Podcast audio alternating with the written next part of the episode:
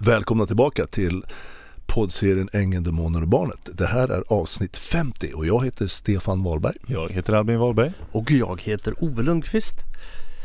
Under ganska lång tid så har vi pratat om narcissister och psykopater.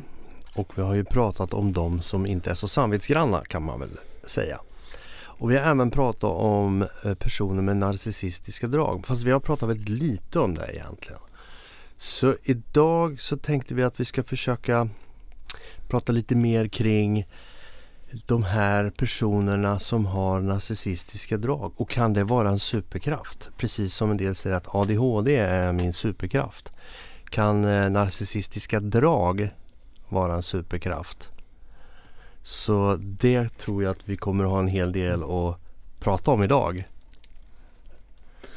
Definitivt. Ja. Helt rätt, helt rätt. Och vi har ju som sagt eh, gått igenom eh, ordentligt hur olika exempel och vi har gett personer på hur det kan ställa till när det inte funkar.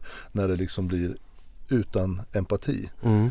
Eh, det är väl egentligen det som är skillnaden. Men, men narcissistiska drag när man, när man är en, en vanlig människa som känner empati och sådär.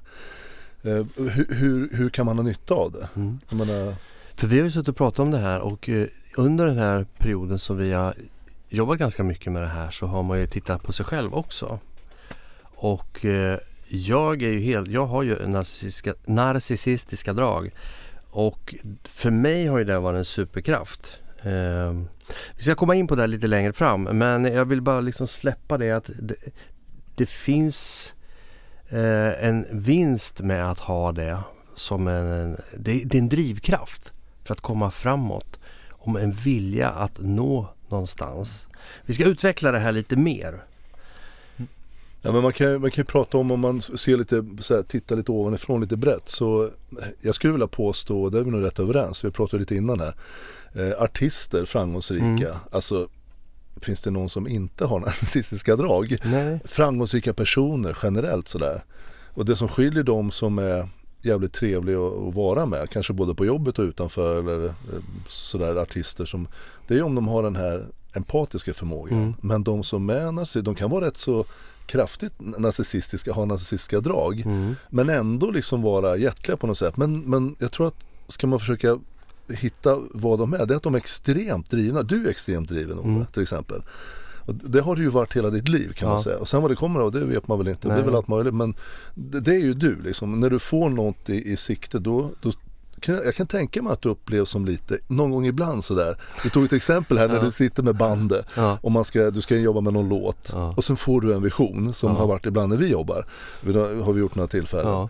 Då blir du väldigt liksom du blir väldigt ty tydlig ja. och du blir sådär som man skulle kunna säga att du är lite sådär, ja men vad fan är det här nu Men alltså, det är, alltså konstnärer, vad På gränsen till arrogant ibland Ja men alltså ja, precis, och, och, det är ju det är ju en del i det. Ja. Och då blir det ju en jävla drivkraft. För mm. i ärlighetens namn ska man blicka tillbaka på det du har gjort så är det mycket som är väldigt bra. Mm. Så är det ju. Och det är klart, ska det bli någonting så måste ju någon göra någonting och få en vision som kanske ingen har gjort som man måste driva igenom.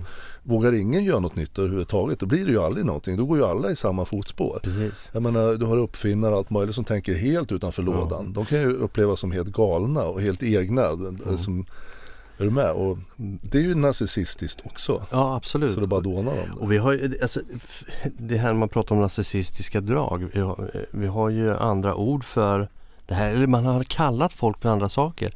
Det är teaterapor, estradörer, det är Exhibitionister. Exhibitionister, precis. Ja. Så det finns massa olika liknelser till det här med personer med narcissistiska drag. Och vad är det då som kan vara drivkraften i det hela? Mm. Det är ju det som är intressant. Om vi ska titta på mig själv, för jag har ju fått gjort lite självanalys inför det här och se vad är det som har drivit mig hela tiden?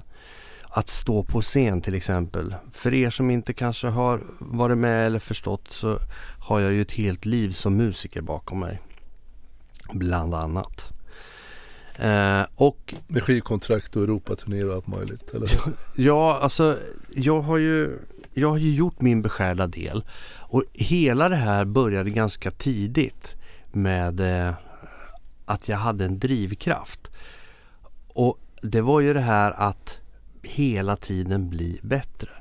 Jag kommer gå in mer på detaljer med det här sen så att jag ska väl inte ta för mycket nu. Men en av grundstenarna är att det är en drivkraft att kunna bli bättre. Och också det här att få beröm för någonting man gör. Det är ju det här Alltså har man då en gång stått på scenen och folk står och klappar händerna och säger Wow, det är det bästa vi har hört.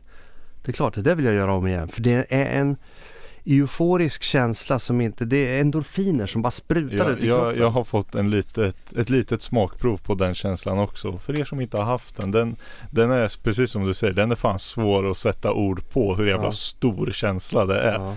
Man ligger efter allt är färdigt sen, man har åkt hem, man ligger i sängen och ska sova och bara känner att Fan, jag måste ha mer. Ja. Det, det är som en jävla drog, det är Det, helt ja, stört det är som en alltså. drog. Och, och det blir ju också, den drogen är ju, det är en sund drog. Därför att det blir en drivkraft att ta sig framåt. Ja. För du kan inte göra samma sak igen för då kommer folk ställa sig och gäspa och säga ja, ja men vi har redan sett det där. Eller hört det där eller och så Precis. vidare. Så du måste hela tiden vara lite på tå, lite framåt. Att vara ett underbarn är ju kanske inte kul hela tiden för eh, ganska snart så måste du börja leverera. Precis. Och då kommer prestationsångest och allt annat med det. Men under den här perioden som underbarn, när alla står och klappar händer och tycker man är fantastisk. Då, eh, när man själv börjar förstå det, då tycker man att ja men det är ju det är bra. Men sen kommer man på att det kanske inte är så bra det här. Nu måste jag ju liksom bevisa. Så då får man en känsla av att man är en fake. Mm. Så, för att man hela tiden, och det är ju en del i det här med det narcissistiska draget för man tittar ju på sig själv. Det handlar ju om att titta sig själv i spegeln och se både bra och dåliga saker. För eh, det här med att vi pratar om de här grandiosa och allt möjligt. Det finns många olika liksom, små element i det här med narcissistiska drag. Men på det stora hela så handlar det om för den som har en sund narcissistisk ådra. Det är att man kan vara självkritisk. För att det hjälper dig att sen bli något bättre. Eh, för att du jobbar ju framåt. Att du vet att jag ska dit. Du kom, och sen när du tror att du har kommit till toppen eller dit du har nått målet. Då inser du att fan, jag är ju rätt rutten. Och sen så jobbar man lite till. Så man höjer ju ribban successivt. Så är det med skådespelare, artister, författare. Alla de har en narcissistisk ådra. Absolut, absolut. Och det, jag, jag tror att det är, en, det är en extremt viktig drivkraft. Utan den så, så vet jag inte, vad ska du kämpa, alltså för att vara, menar, som den karriär du har gjort, jag har ju sett den på, Ja. på håll och på nära håll också. Det har ju varit tufft som fan ibland. Mm. Alltså, det är osäkerhet och det är, menar, vi pratar om skivkontrakt, hur ska man försörja sig och Mm. turnéer och så här, innan det blir någonting, om det blir någonting och så där man står på scen, blir det bra eller blir det haveri? Alltså varje gång du ställer dig där uppe så blir det ju, så, så kastar du ut dig själv liksom ja, för all möjligt. Blir det bra, ja då kan du få beröm. Men blir det Mm. inte bra så kan du ju bli sågad med fotknölarna också. och det där, som du säger, det där är ju ett tvegat svärd för Mm. att det här med framgång eller vad man om man nu når framgång. Men ponera tanken, du får framgång och det går bra och kraven ökar från alla olika håll.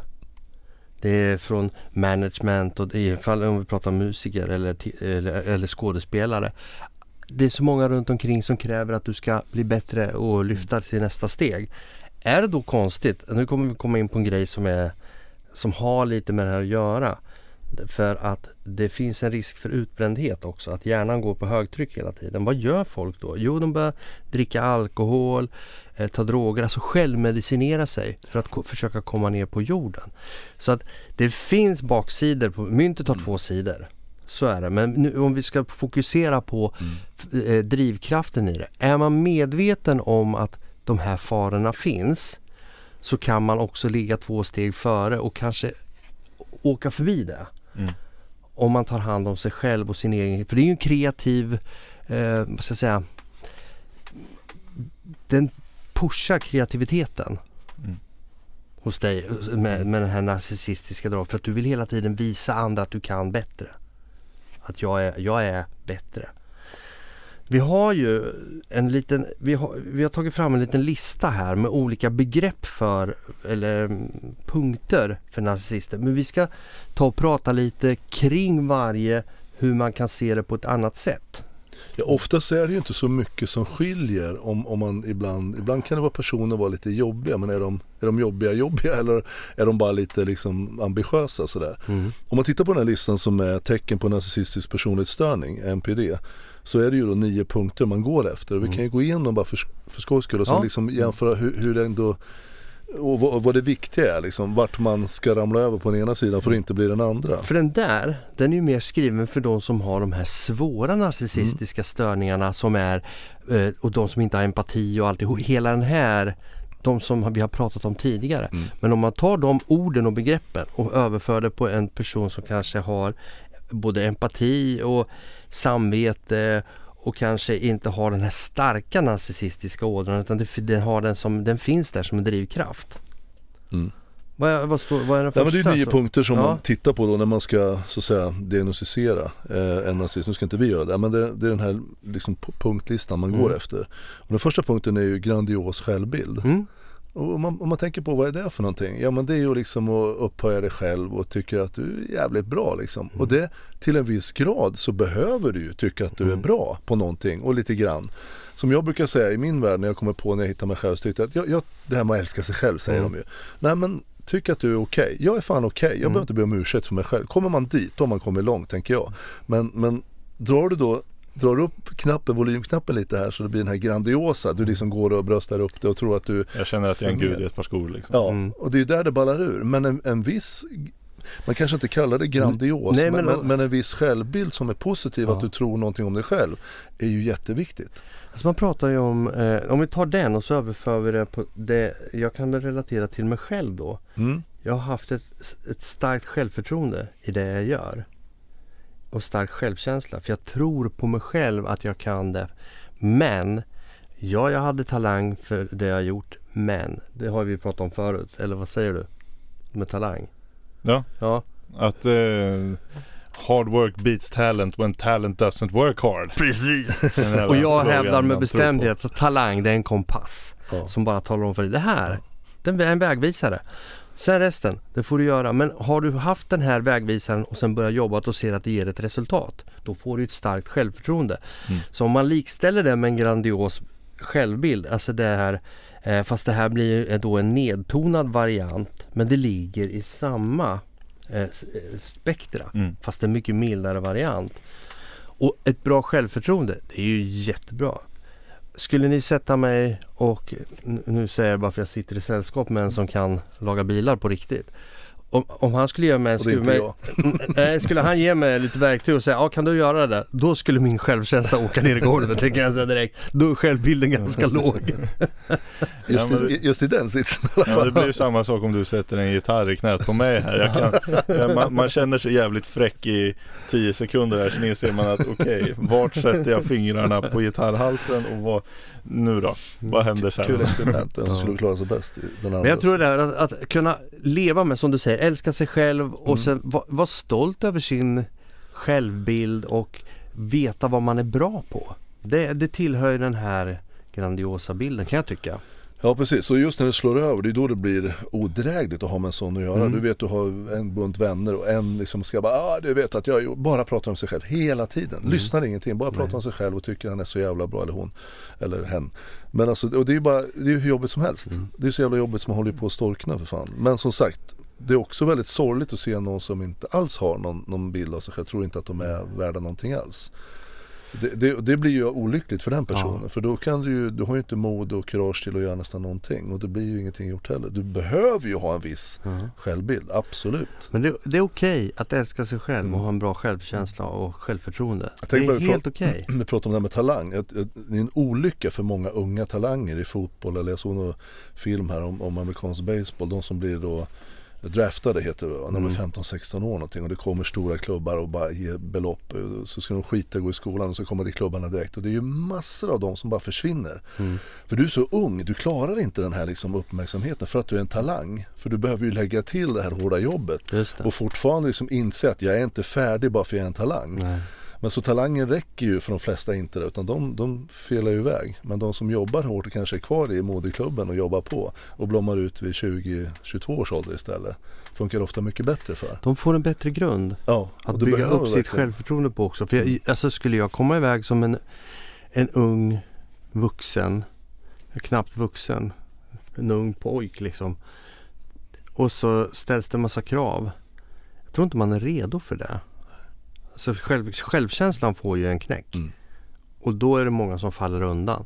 Men får du jobba dig upp och liksom stärka det där gradvis. Då kommer du ha ett, jättebra självförtroende när du sen kommer ut. För då vet du vad du kan. Och det är viktigt Mm. att de går hand i hand, själv, Ja. självförtroende, så att du liksom bygger upp någonting som Mm. du vet att du är bra på. Då kan du vara stolt över. Ja.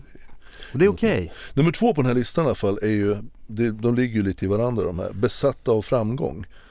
Och, det kan man ju vara, men Mm. det behöver ju inte heller vara något negativt. Att vara väldigt driven och verkligen vilja lyckas.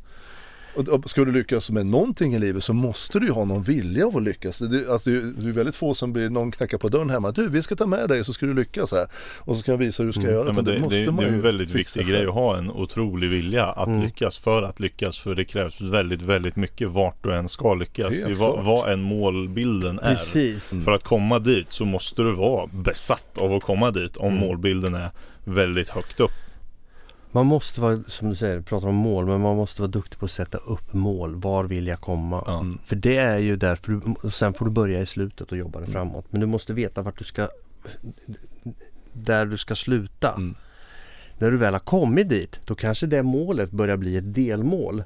Och så bygger du upp till nästa steg. Mm. Och det är det här jag menar, att man tror att man når i taket. Men när man väl kommer dit så känner man, att det var inte riktigt det här jag hade tänkt mig. Man är inte riktigt nöjd för man vill dit. Mm. Och det är ju en drivkraft. Och det väl, Och- skulle man kunna kalla lite att vara besatt av framgång och Ja. liksom utveckling hela Men tiden. framgång för vem? Framgång för mig själv? Alltså min egen framgång Mm. bara för mig, att jag når en framgång eller framgång för andra där man ses från andras ögon. Det kan vara en kombination, det kan vara ena eller det andra. Man kanske skiter i sig själv, man vill bara vara bäst inför andra.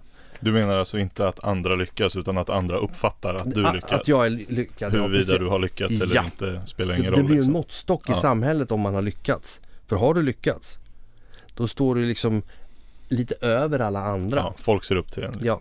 Kom in på punkt tre här. Hur man bedömer då NPD. Eh, tror sig vara unik eller tror sig vara unika som de här personerna gör. Och det, det måste man ju tro någonstans. Jag, jag känner att fan, på någon skala i alla fall, jag är fan unik. Det finns ingen som mig riktigt. Och det känner väl du med, Ja. och du med Albin, eller hur? Men det är klart. Jag tycker det är sunt att ha någon i alla fall där man liksom känner att ja, men fan, jag är lite speciell. Ja, men titta på konstnärer till exempel. Som målar på helt olika ut- uttryck. Man kan nästan se direkt. Mm. Ja, Ja, det här är den. Eller det här är den konstnären. Det blir så tydligt. Musiker. Du kan höra, som jag då, så jag kan höra en gitarrist. Han spelar två toner så vet jag precis vem det är. Mm. Eh, samma sak är ju eh, skådespelare. Har ju oftast väldigt stark personlighet. Mm. De har sin egen grej. Och det är ju, de är ju unika. Och den här att, att vara unik, det är bra. Ja men själva, själva man- den, den unika delen i det här, att, att tro sig vara unik, Mm. kan ju låta vid första anblicken som men vad fan vad tror du att du är liksom? Vi är i Sverige, jantelag, vi ska inte tro att man är någonting och sådär men alltså vad fan, det är väl inga fel att tro det. Man behöver ju inte vara odräglig eller otrevlig eller liksom egoistisk ändå. För fast man tror att man är unik. Liksom, det, är något, det är en viktig del i att tro att man, fan jag tror jag har något speciellt att bidra med. Om jag så i mitt umgängeskrets eller mitt arbete eller det, det, jag tror att det är en viktig del i att faktiskt eh, eh, lyckas också. Ta bara en sån Tror man kan göra det här lite extra liksom, Ja. som ingen annan gör kanske. En artist som Yngve, Yngve Malmsten, en gitarrist som även fast man inte gillar gitarr så vet man åtminstone eller hört talas om honom. Yngve Malmsten. En kille från Stockholm som eh, växte upp under 70-talets eh, rock blues eh, period och kom på helt plötsligt att han gillar klassisk musik och översätter det på gitarr. Det är några som har gjort det innan honom men han tog det all in för han var unik. Han kände att han var unik. Och han har verkligen, han vände upp och ner på hela gitarrvärlden precis som några enstaka musiker har gjort. Men han följde sin dröm. Han är en narcissist som har eh, den lite högre graden utav Det måste man narcissism. ändå säga. Ja det har han. Eh, men eh, han har haft det som en otrolig drivkraft. Så. Och det finns skådespelare som har gjort samma sak. Eh, konstnärer också. Så att eh, det, de finns i alla olika grupperingar. Så. Mm. Nummer fem här då. Eh, upplåst tro på sina rättigheter. Det är också en sån där grej som går den till överdrift då, Mm. då det är då man börjar kliva, man tror man står över lagen och så Ja. vidare generellt sett och man kan göra precis vad fan som Mm. helst. Som vi varit inne på de här negativa som ballar ur som tror de kan göra precis vad Mm. fan som helst. Vilket de inte kan för förr eller senare så blir det konsekvens. Mm. Men, men ändå det här med tro på sina rättigheter, att man tror att man har rättigheter till saker och ting och kanske ibland nu ska jag inte uppmana någon att gå ut över lagen för det ska man inte göra, man ska följa lagen. Men ändå att du ändå liksom Du tror på att du kan eh, eh, Du har rättigheter att göra vissa saker och sen är det jävligt viktigt såklart som fan att du har en bra moralisk Ja. måttstock. Och enligt lagen också såklart att du har. Men, men det är ju, vi har ju hört om eh, grejer här i podden om domstolar och grejer som Det är människor som sitter överallt och ibland Mm. så gör människor fel var de än är någonstans. Mm. Och då är det viktigt att du väntar här nu, det här är fan inte korrekt liksom. Nej. Och då kan man ju uppleva det som att man liksom går in på något sätt och tror att man är, eh, ja, har några egna rättigheter till saker och ting. Men det är också viktigt att tro att du, du har det när det blir fel. Mm. Vem ska säga att när det blir fel annars? Mm.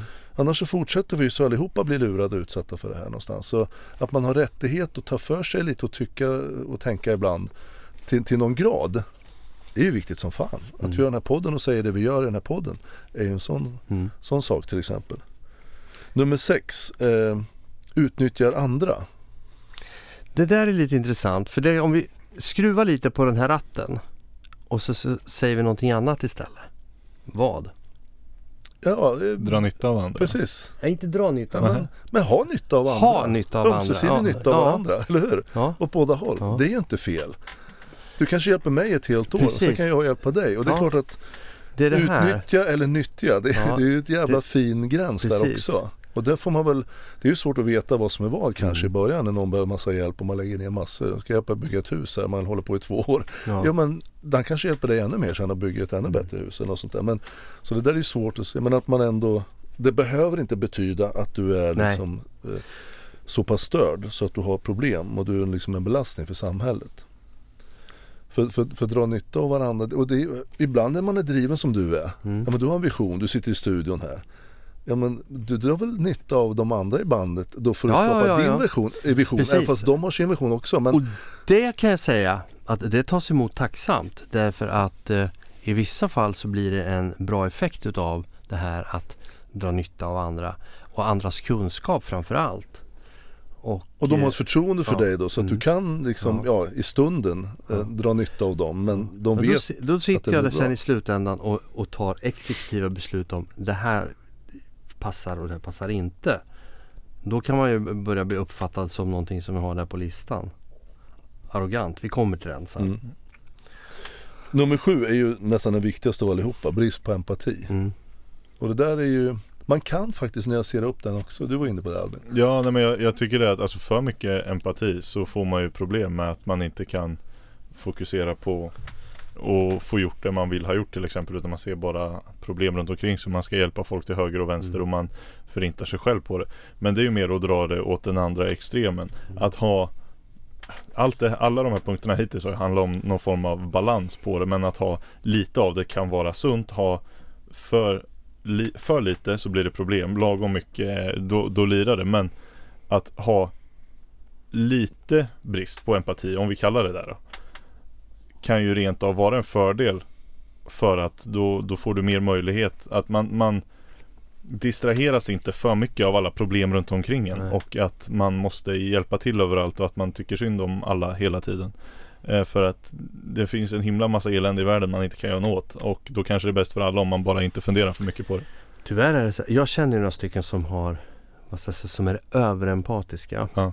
Ehm, världens bästa människor. Men de är så, det, är, det är inte bra för dem själva. För i slutändan så de, de bränner ut sig från alla håll. Därför att de går omkring som en svamp och bara suger i sig allas problem och så blir det så ja men jag ska hjälpa dem att omfamna världen och tycker att jag ska försöka i alla fall och de är alla till lags och alltihopa. Men de glömmer sig själva mitt Mm. i alltihopa det här. Och sen så går det så långt så att de blir sjuka. Och då kommer vi in på det du sa. Det är ju inte bra åt det hållet heller. Man Nej. kan uppfatta det som att åh, vad du är snäll och alltihopa det här. Ja, för snäll för ditt eget bästa. Så. så en lagom dos av empati är ju det bästa. Och lite det du var inne på också, har man lite lägre dos utav det då har man lättare att fokusera på att göra. Man behöver inte lägga så mycket tid på allt Nej. annat runt omkring. Och eh, har man ingenting alls då kan man göra i princip vad som helst. För då behöver man inte tänka. Så det är liksom, man ska hitta någon, någon vettig nivå där. Jag kan tänka mig exempel, jag tänker på empati. När empatin slår fullständigt jävla fel. Kommer ni ihåg Mona Sahlin? Mm. Vad hennes plan var för att ta hem de här ISIS-krigarna. De här djuren som var nere och slaktade och halshögg människor Mm. nere. Som var svenska medborgare nere i, ja, i kriget här. Som ISIS ut, ut. Alltså de, de enskilda personerna vet ju vad de gjorde och vi vet ju alla det för det fanns ju videos ut och allt möjligt. Då sitter hon och föreslår att ja, men det är synd om dem egentligen. Jag tycker till exempel, vad kan man göra var någon reporter som frågar? Jo, de kan till exempel få en egen port in så de kan till exempel börja praktisera på dagis och så vidare för att komma in i det svenska samhället. Alltså när empatin blir så jävla Ja, tokig. det, det är ju ett praktexempel Ja men alltså det, det är så, Mona Sahlin, där, tappade jag henne, alltså för alltid. Därför att man kan inte göra det och inse då att, vänta här nu, kan det här vara någon fara för alla andra? De här har varit nere och, gjort det här. Och nu ska vi bolla och bädda in dem i svenska samhället och bland annat nämnde hon att de kan komma in och börja jobba som först på praktikplats och börja jobba på till exempel dagishem och på andra, jag vet inte om hon nämnde skolor eller sjukhem eller vad det var. Men, men det blir så galet så inte klokt. De har ju tappat förståndet nästan. Och det är väl när det blir lite för, och då blir ju även andra, kommer ju risk av det här Mm. beteendet. Annars tycker jag ju själv att det här med, jag brukar säga det, att de bästa människorna som jag tycker om, det är de som är lite för snälla för sitt eget bästa. För vet ni vad? Vet du vad jag tror? Jag tror att det funkar alldeles utmärkt att vara så överempatisk. Om du har en likadan omgivning runt dig. Men tyvärr är det så att världen ser inte ut så. Nej. Så så fort de kommer i kontakt med någon som inte är empatisk, en narcissist eller psykopat. Då blir de utnyttjade. Då är det, blir de utnyttjade och de kan inte säga nej och det fortsätter och till slut så blir det katastrof och de börjar må dåligt och de självmord och allt möjligt. Det är det som är problemet. Annars tycker jag att vara överempatisk det är att vara väldigt, väldigt omtänksam mot allt och alla i din omgivning. Växter och djur och människor. För mig är det helt underbart. Jag, jag, jag tycker det är de finaste människorna som finns. Men de har det väldigt svårt i den här till viss, till del grymma världen vi lever i. Alltså det finns bra sidor hos alla och alla väljer inte att vara snälla utan det är Ja, det blir så i dagens samhälle att då, då bränner man ut sig själv i, Ja. i, för grund av omgivningen. Ja. Mm. Ibland ser man ju familjer så här, jag vet inte om jag tänker på om man ser, de är Hela familjen är bara helt ödmjuka, mjuka och snälla. Och då i den familjen funkar de jättebra för alla är likadana. Ja. Men sen ska de här barnen kanske ut i världen och sådär och det är då det blir tufft. För världen är inte så. Det är det som är lite tråkigt men man måste förhålla sig till världen som det ser ut. Nummer åtta. Överdrivet avundsjuk. Ja, det är ju lite spännande. För det där, det kan ju vara lite mer än bara överdrivet avundsjuk. Du har ju en sån här positivt avundsjuk. Ja, men jag, jag kom på det, jag vet inte om, om någon har mynt det förut men för massa år sedan. För jag, jag kunde känna att jag var avundsjuk på någon men jag var inte missunnsam på något sätt. Så att, jag är positivt avundsjuk Ja. brukar jag säga. Ja men Det, det, kan man ju vara. Jag är positivt fint. avundsjuk på din gitarrspelare. Ja. Alltså milda makter vad jag skulle kunna vilja hantera en gitarr Ja. som du kan. Men jag är ju inte missunnsam. Jag jag är glad för din skull också. Och, och det där är ju också så här, för den här avundsjukan, om man tar den som positiv avundsjuka eller inspiration. Precis. Man blir Precis, inspirerad precis. Av någon. För, och det blir en drivkraft Mm. i hela den här Ja, absolut. soppan. Och det, för att backa tillbaka lite på mig själv så har jag ju då man kan, om jag hör någon som är mycket bättre än mig, då finns det två saker. Antingen så tänker jag jävlar vad den här människan är bra. Jag måste hem och öva för att komma liksom upp på den nivån. Eller så kommer nästa. Nu ska jag åka hem och sälja precis allt jag har och lägga ner. precis. så kan det också bli. Ja, och då tänker jag, ja, jag tror hellre att jag åker hem och övar. Men då har jag blivit inspirerad. Mm. Ja. Jag är positivt avundsjuk på den här personen som kan göra det den kan.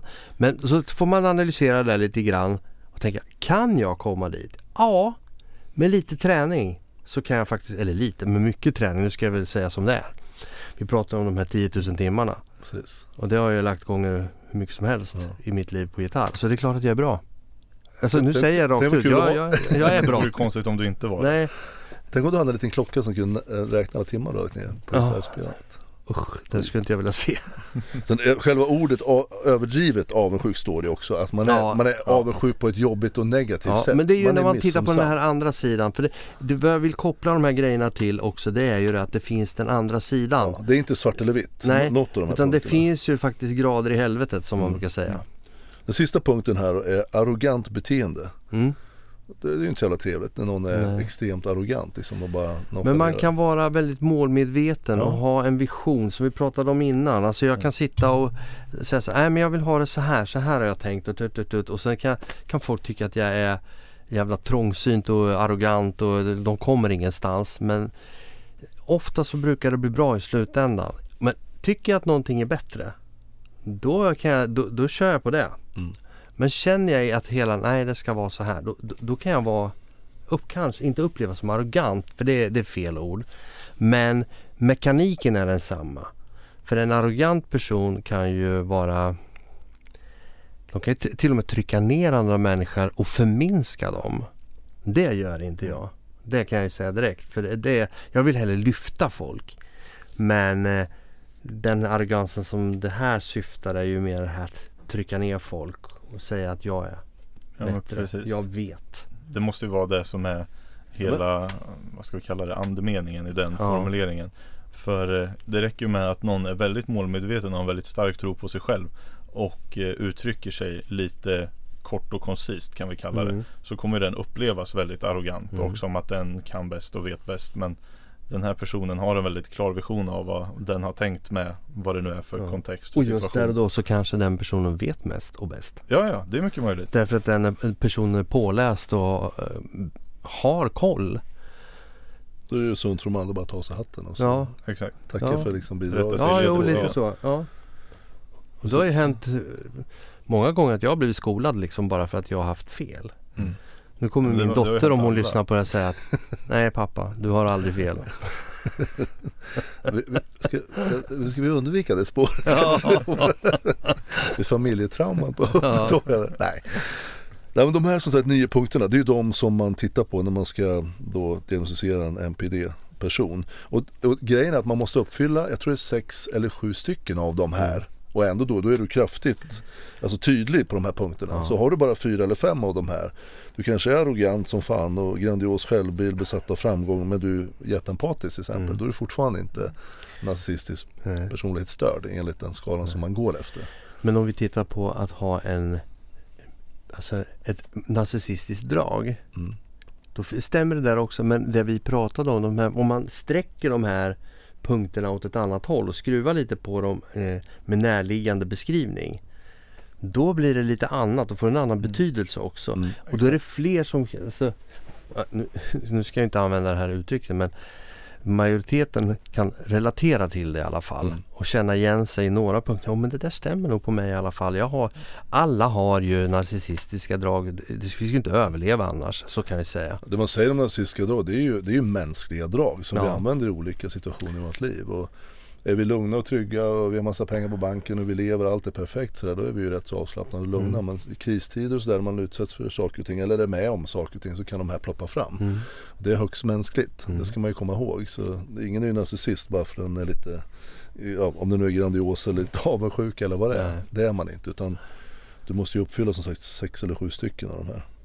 Men det är i alla fall det, det, det är intressant därför att som sagt samma sak som kan vara den starkaste drivkraften. Titta Mm. på eh, Elon Musk eller alla de här andra, må, många andra framgångsrika personer. Han är, ju, han är ju definitivt lite narcissistisk. Ja, ja men absolut. Och Trump ska vi inte prata om. Sen vet jag inte om, han, om jag skulle diagnostisera honom som nazist. Det är inte jag Nej rätt men... person att göra. Men, men han har ju drag av det. Ja, Och det måste du ha för att kunna, du måste ju vara tuff på ett Mm. sätt för att ta det fram. För världen är tuff liksom. mm, Det är ju Mm. bara så. Det, det är ett faktum man måste förlika sig med. mm. Ja, Att i slutet av dagen så måste man kunna stå på sina egna ben och ta för sig lite grann Bara för att, för att det ska man- bli något. Varför man använder ordet narcissist, det har ju blivit en beskrivning inom psykologin. Mm. Så innebär ju inte det att om man har narcissistiska drag, att det är dåligt. För det kan vara bra. Det är det vi vill säga med det här. Att vi har ju bara pratat om de negativa sidorna av narcissism. Som faktiskt påverkar så många runt Mm. omkring på ett negativt sätt. Men det finns ju positiva sidor med att ha de här dragen i alla fall. Som kan vara en drivkraft och få dig att göra saker. Man säger att många företagsledare är antingen psykopater eller narcissister. Ja, det kan jag hålla med om. Och det stämmer. De är ordentligt överrepresenterade Ja, i de de. undersökningar som finns. Så Och för att komma någonstans så krävs det faktiskt att man har lite av de här dragen också och en förminskad empatisk förmåga. Alltså man har empat- empatisk förmåga men den är, de kan liksom lägga den lite på is och driva därför att de behöver inte ta hänsyn till saker. De tänker liksom affärsmässigt så. Mm. Men sen är det olika grader på det här. Det finns en del som är, de, de, de gränsar ju till, alltså det är så borderline och andra de är som vem som helst men de har en drivkraft. Ambition. Ja, men man kan tänka situation som en chef eller ansvarig utsätts för. Om man, ska, man är ansvarig för en grupp eller för ett ställe och du ska plötsligt säga upp någon. Ja, hur fan lätt är det? Mm. Är någon som kanske man vet att den här personen, eh, hela familjeekonomin hänger på det här Mm. jobbet. Men den kan, kan inte jobba kvar, det går inte. Eller firman, företaget har inte råd eller vad det nu är för någonting. Ja då måste man gå Sitta in och ta det här samtalet. En, en, är du överempatisk där och liksom känner för alla, det blir jävligt tufft alltså. Eh, då behöver du kanske vara det. Så här är läget nu. Bang, bang, bang. Och tyvärr måste vi göra så här. Även fast hur svårt det än är. I, I ett sånt läge så måste man ju kunna se, vad ska vi kalla det, empatin till resten av företaget och alla anställda som Mm. Ja. behöver kunna vara kvar Ja. kontra empatin till den som En behöver selektiv empati. gå. Ja men lite åt det hållet om man ska vara ärlig. Ja men jag fattar. Ja, Ja, eller Ja. tvärtom. Se till, till allas bästa på något sätt. exakt. Ibland Det så stora är det bra att någon får liksom kliva av för att alla ska ha det bättre och den får göra något annat som den Mm. passar bättre för helt enkelt. Men själva att sitta där med den här personen Mm. om man är väldigt empatisk, det är fan tufft. Ja. Och då behöver du ha i alla fall en förmåga till att stålsätta dig själv och vara Mm. korrekt. Och liksom, Och, och kunna åsidosätta den. ja, precis. Och vara mera lite, lite grann krass. i alla fall. Ja, Ja. ja men så är det. Så det behöver inte vara dåligt att vara, ha nazistiska drag utan det, det kan vara i många fall som sagt en, en, faktiskt en tillgång. En Mm. nödvändighet till och med. En ibland. superkraft. Ja, faktiskt. Och du är ett levande exempel på det. Ja, jag har ju... Du är inte bara bra på att spela gitarr som Nej. en galning, du är en fotograf utav rang. Eh, vill ni se på bra foton så vad, ska de gå in och titta på då? Ja, de kan gå in på magicimage.se. Magicimage.se? Eh, jo, jag skulle säga det att eh, för vi har ju pratat nu idag om de, här positiva sidorna av det. Och eftersom jag då har kunnat använt mig av det så tänkte vi till nästa avsnitt fortsätta med det här men också se det mera eh, praktiskt hur jag har kunnat gjort det här och prata lite grann om min musikaliska karriär ganska kort för den är lång så att det är så länge ska ni inte behöva lyssna på den. Men det finns några sådana här punkter där jag har som har varit eh, liksom, det har förändrat mycket i mitt liv och också tagit mig till nästa steg. Och alla de sakerna tycker jag att det finns viktiga saker att prata om där. Och även det här, för jag tänker jag ska prata om den musikaliska biten men också hur den fotografiska biten hur den har då växt fram och vart det började och sådana här saker. För det, allting bygger på det här att någon har stått och hurrat i hörnet och sagt Fy fan vad bra! Det är ju där allting startar. Så. Sen har vi en annan sak också. Mm. Eh, Spela jag till det här sista som du ja. sa nu. Vi kanske, kanske också får höra på lite smakprov på Ove. ja, just det. Ja, det Ja, vore kul. absolut. Det ska vi Det se till att lösa. Ja. Eh, under dagen här som vi spelar in så har vi, eller vi, du Stefan, blivit kontaktad av en extern utredare som håller på och har kommit ganska långt i, i det här. Han håller på att rota lite i affärerna Rätt ordentligt. rätt ordentligt kan vi säga. Vi kommer få en ganska, vi har fått en, en redovisning men vi kommer få ännu mer.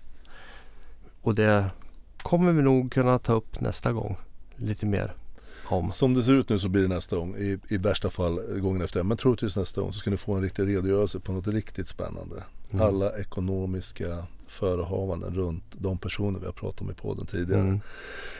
Och det får ni bara inte missa. Det blir Eh, smaskigt som fan. Det blir smaskigt och det Mm. kommer att eh, få konsekvenser. Det, det, kan jag, det kan jag lova. Men vi håller på liksom och gör det på ett pedagogiskt, på ett klart sätt som man förstår det. Så det, är, det, är en, det är en sån snurr så att det, det finns inte, aldrig sett dess like. Och Han den, som, den som gör den här utredningen nu Mm. har inget med oss att göra överhuvudtaget. Utan det är helt fristående. Det, det är en av er som har tagit kontakt med, med Mm. oss som sagt som enormt tacksam. Mm. För det här kommer röra om ordentligt och det kommer ni få höra om Mm. eh, nästa avsnitt. Så vi gör som vi lovade. Mm. Vi kommer med uppdateringar när det kommer något. Ja, så gör vi. Ja, Ska vi rappa ihop det här för idag grabbar? ja det tycker, Tycker jag. jag. Var nu riktigt rädda om er där ute så hörs vi om en vecka igen. Ja det gör vi. Ha det bra. Hej. Hej då.